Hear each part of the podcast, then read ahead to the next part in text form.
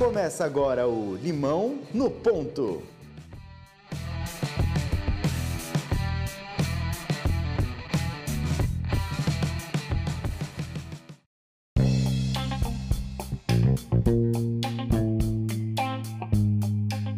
Sejam muito bem-vindos a mais um episódio do Limão no Ponto. Eu sou Danilo Cruz. Eu sou Dudu Mendonça.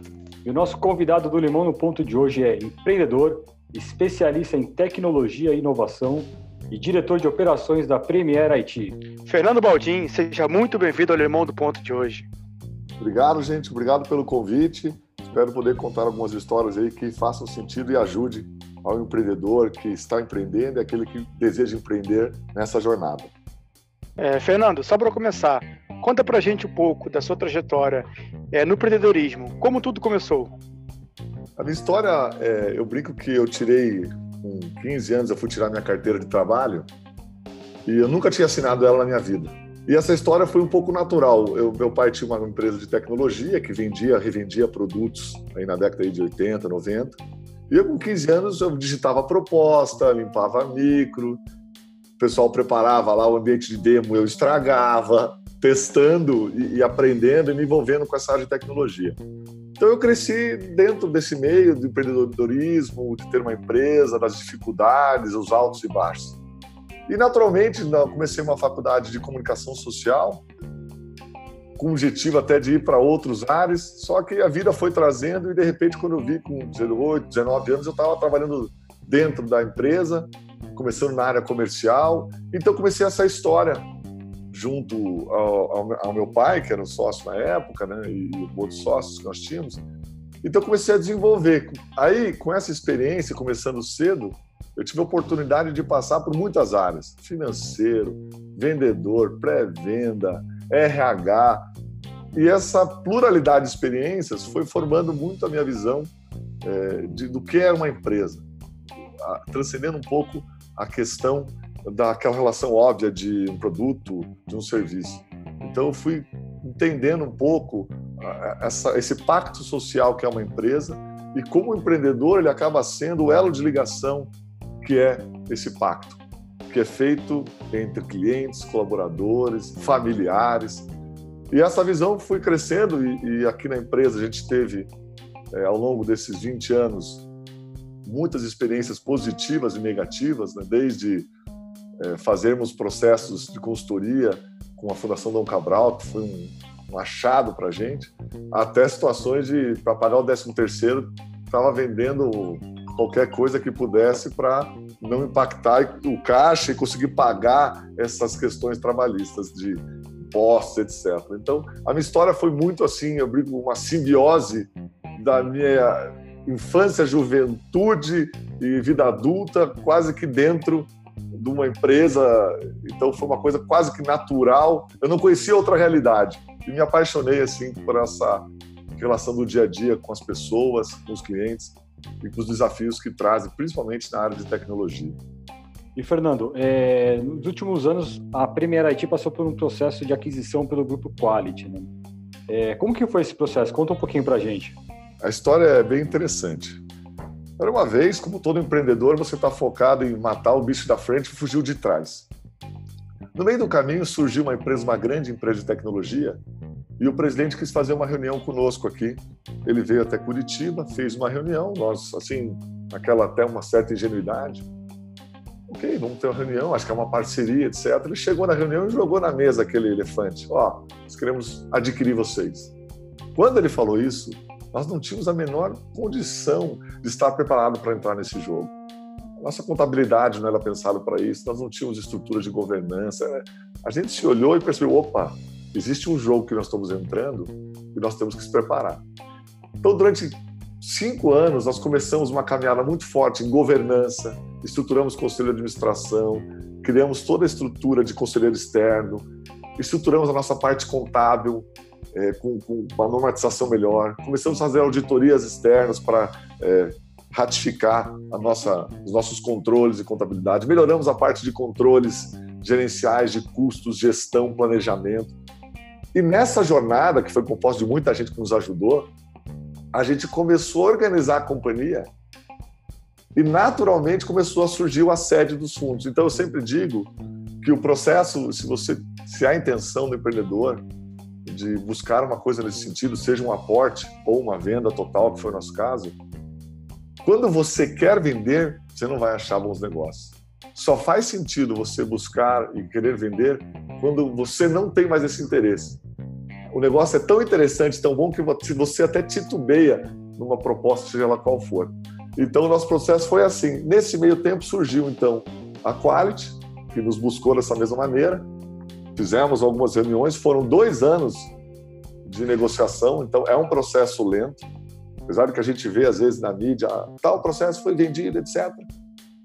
Claro que existem processos rápidos, mas normalmente as discussões são muito complexas. Discussões de legado, de passivos, discussões de passivos tributários, legais e trabalhistas, discussões de regras, porque normalmente há um percentual de aporte de entrada e um, normalmente um percentual grande fica como o que nós chamamos de earnout, nós chamamos o desempenho futuro da companhia.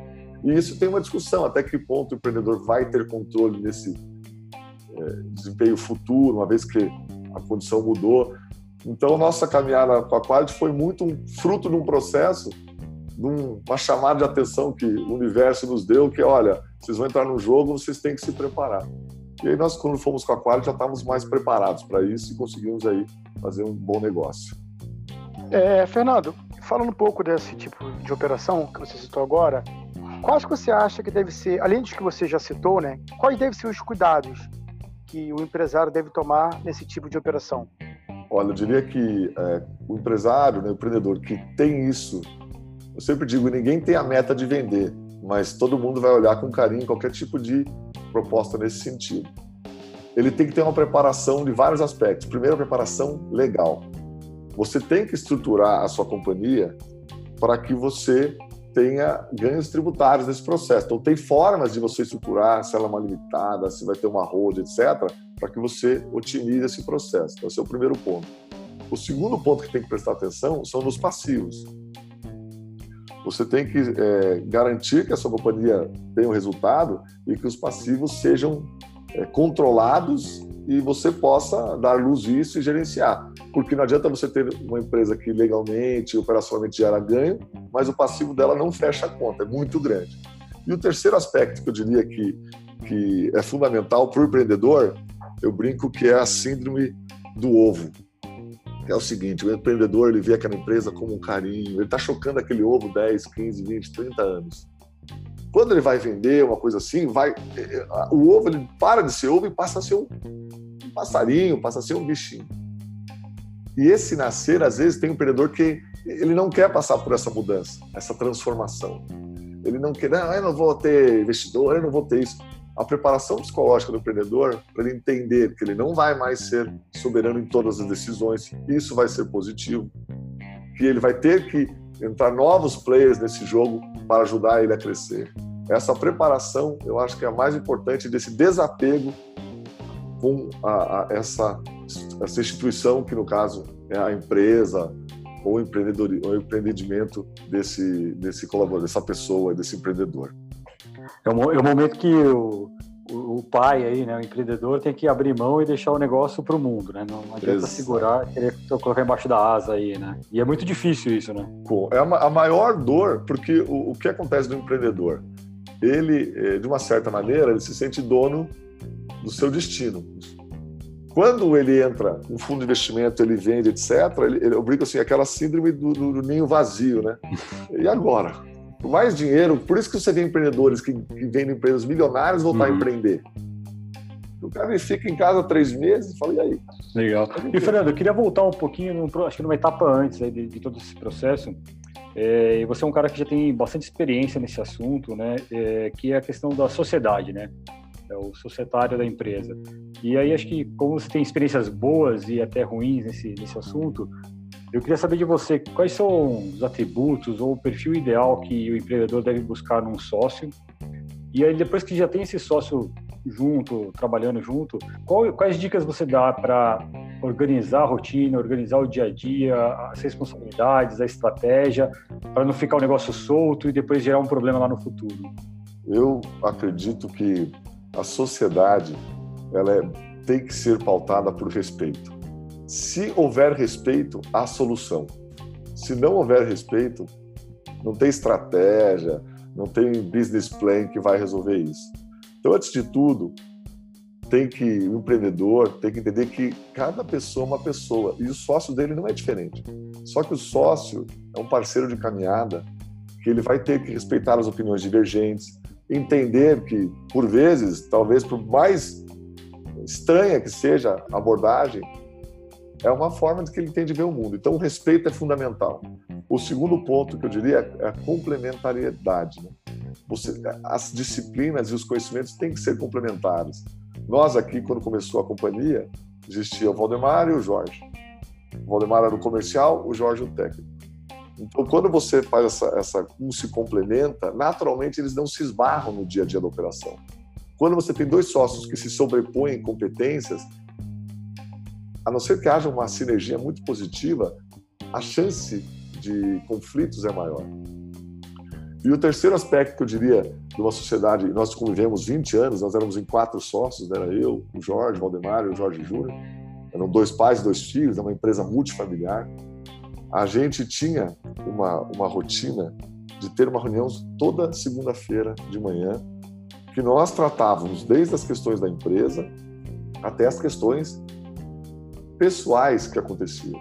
Sempre com respeito. Nós discutíamos, tínhamos divergências, não concordamos sempre, tínhamos formas diferentes de ver o mundo, que é natural. Só que, como nós tínhamos o respeito, e graças a Deus, esses 20, quase 20, 30 anos na companhia, eu aqui 20, nós nunca tivemos. Um, um, tivemos discussões, tivemos diferenças, mas o respeito sempre esteve presente, que fez com que nós conseguíssemos ter essa caminhada juntos. Uma, uma, coisa que eu vejo bastante, é que sempre aparece como pauta em discussões, Fernando, é, em startups, é a questão da velocidade, de um sócio achar que o outro não está com a mesma pegada, está com um timing diferente. Você acha que isso é mais uma questão de conversa, de alinhar os pontos? O que, que você imagina desse assunto? E como você acha que pode ser resolvido isso? Essa situação eu já ouvi milhões de vezes. Eu trabalho muito, meu sócio não trabalha. E a resposta que eu falo para o empreendedor é sempre o seguinte: como que você mede o trabalho? Às vezes ele fala, ah, eu chego às 8 e saio às 20. O outro fala, não, ele chega às 10 da noite, ele está sempre viajando, etc.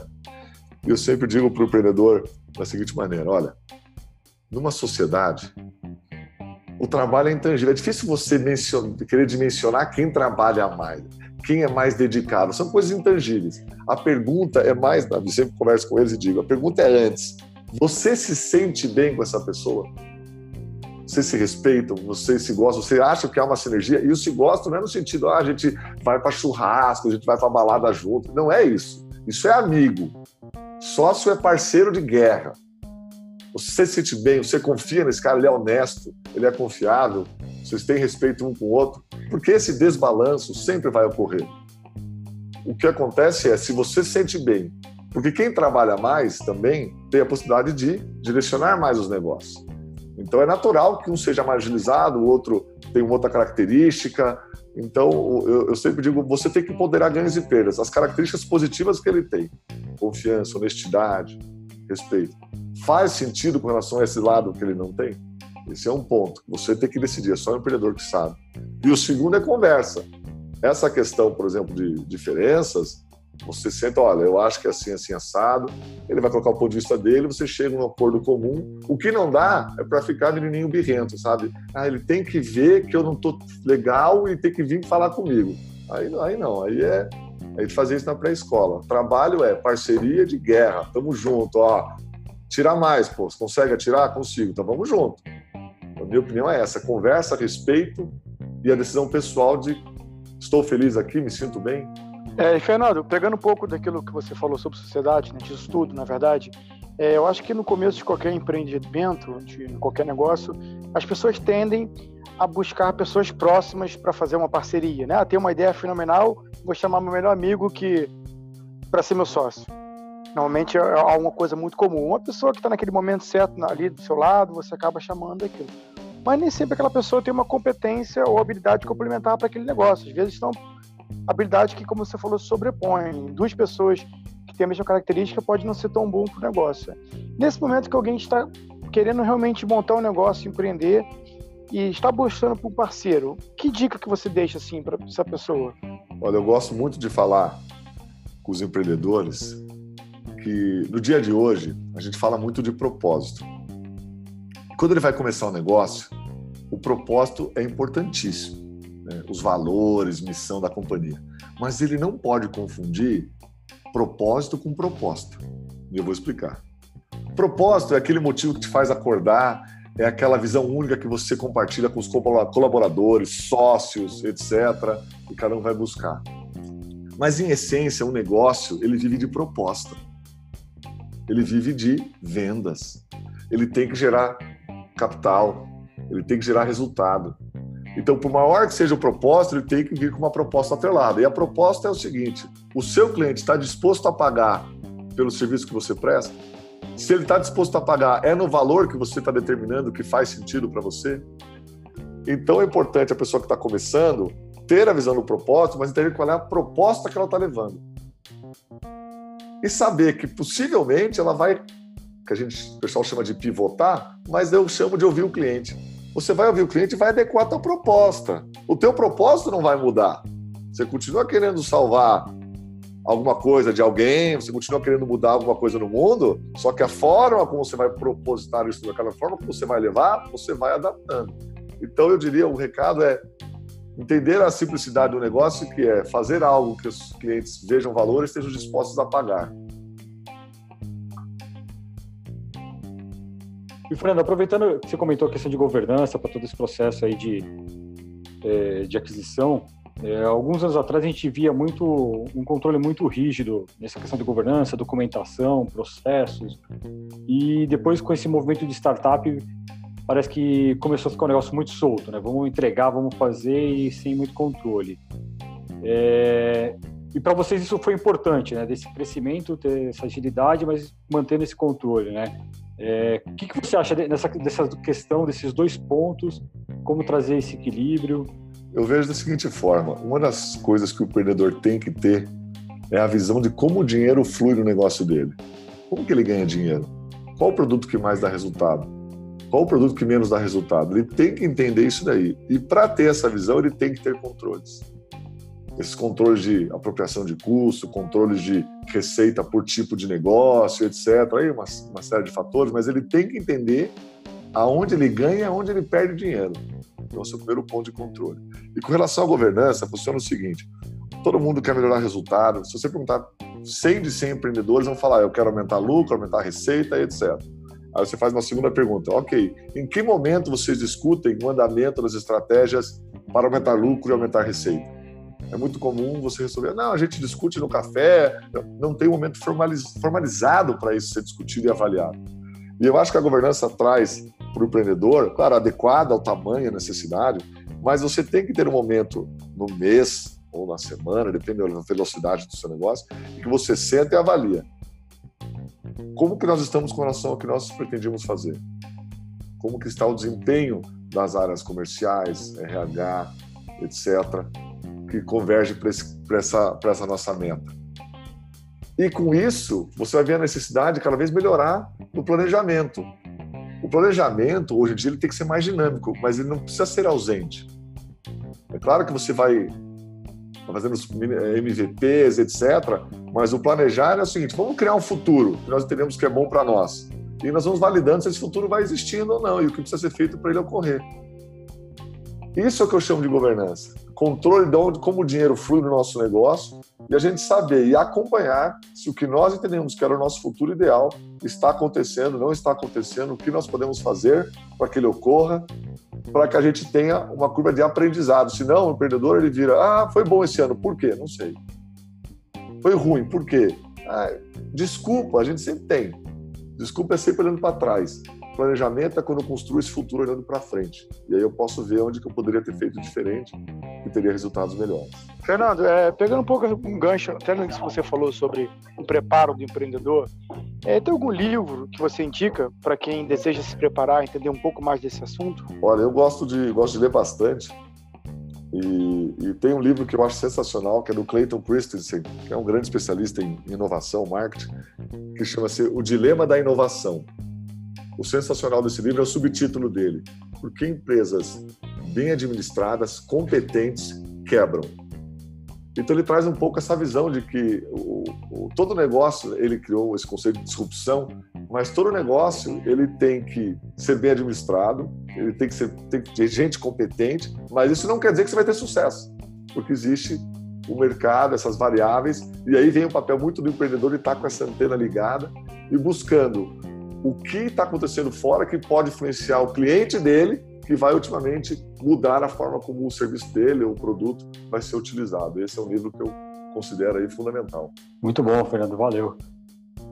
É, Fernando, aproveitando aqui então é, essa sessão de dicas aqui é, e aproveitando também a tua experiência aí já de muitos anos no negócio, por todo o processo, acho que quase todo um, um ciclo um ciclo completo, com, caramba, aproveitando também um ciclo completo aí de empreendedorismo, é, que dicas você deixa para quem está começando o um negócio, para quem está passando por essa fase é, de investimento, de aquisição? O cara que está montando esse negócio agora também já está pensando lá na frente? Eu sempre digo o seguinte: o primeiro ativo do empreendedor são experiência e networking. Se você quer empreender, comece atuando na área que te interessa. Não interessa quanto você vai ganhar, isso é irrelevante. Claro, você tem que ter a possibilidade de se, de se manter, etc. Mas no primeiro momento, o teu maior ativo que você deve construir é network e experiência. Quando você passou um tempo e já construiu isso, aí você passa a chegar a uma segunda etapa, que é a etapa do pulo. Busque determinação, coragem, mas acima de tudo, você vai dar um pulo sabendo onde você vai pular. Você conhece aquele mercado. E aí você constrói essa determinação, essa coragem de tentar o novo, tentar algo diferente. Então eu diria que some a experiência e o seu networking depois com a visão de empreendedorismo de coragem, determinação. Vai dar muita pancada, você vai levar muita pancada, mas no fundo, no fundo, isso é aprendizado. É a formação de quem você vai ser no futuro que vai construir o sucesso. E sucesso em empreendedorismo é quando a gente constrói uma coisa que a gente ama. Não interessa se é um negócio de tamanho A, B, C ou D. Se você acredita, se você gosta das pessoas que envolvem aquele negócio, você curte estar lá, você vai ser um cara de sucesso. Fernandão, é, infelizmente estamos chegando já ao final do nosso podcast, né? E a pergunta que não pode faltar é: e se a vida te der o limão, o que, que dá para fazer? Eu acredito o seguinte: em toda diversidade existe um benefício igual ou maior. Se a vida lhe der um limão, agradeça pela oportunidade que você está tendo de enfrentar e aprender e sair uma pessoa melhor de toda aquela dificuldade. Na verdade, o limão não existe. O que existe são aprendizados na nossa vida. Cara, muito obrigado aí pela sua participação, por essa conversa. Pô, eu acho que é um assunto super é, complexo, mas, cara, acho que nada melhor do que aprender pela, por quem já passou por esse processo, pela experiência, né? E. Valeu, obrigado vocês aí pelo convite. e eu queria deixar espaço aberto agora para ti, cara, passar os contatos, é, se quiser fazer alguma consideração final, algum recado para o pessoal que está nos ouvindo. Como as pessoas te acham nas redes sociais, LinkedIn? Isso, o, link, o LinkedIn é, é Fernando Baldim, você me encontra. Eu tenho também o meu site, que é fernandobaldim.com.br, então você consegue entrar em contato comigo lá. É, eu estou sempre à disposição para empreendedores, quem quiser bater um papo, ajudo muita gente, claro, dentro das minhas limitações e das minhas experiências, mas procuro ajudar é, as pessoas a não errar o que, eu errei né, e fazerem melhor do que eu fiz. E o recado que eu sempre gosto de deixar é a mensagem de que empreender é uma historinha que eu contei uma vez no encontro de empreendedores, que foi o seguinte: vai ter dias que você vai ter um problema com o cliente, você vai ter uma dificuldade com o fornecedor, você vai ter dúvida se você é bom naquilo que está fazendo e você vai pensar, pô, eu sou um dos piores profissionais. Só que outros dias virão e vai ter outros dias que você vai fechar contratos fantásticos, que você vai se destacar no mercado, que você vai ser reconhecido e você vai pensar, cara, eu sou um cara genial. Na verdade, você não é nem tão ruim quanto você acha e nem tão bom quanto você está pensando naquele outro dia. No fundo, no fundo, empreender é cada dia construir e tornar-se melhor. Você sendo o melhor que você pode. Não interessa o que os outros são, Esquece comparações. A sua história é única e ela será construída de altos e baixos. No fundo, você se tornando uma pessoa melhor, você fará uma vida melhor para você e para as pessoas que você, você ama e estão próximas de você. Show de bola. Fernando, é, novamente agradecer pelo seu tempo, disponibilidade, por toda essa aula que você deu sobre empreendedorismo, como o Danilo falou, de talvez um ciclo completo, né? Começo, meio e não fim, mas um, um novo começo, digamos É, assim. por aí, por aí. É, então, muito obrigado mesmo pelo seu tempo. Irmão, está sempre de portas abertas para você. Retorne quando quiser e quando puder. Obrigado, gente. E é isso. Sucesso, tudo de bom. Valeu, pessoal. Valeu. Valeu, pessoal. Um abraço. Forte abraço.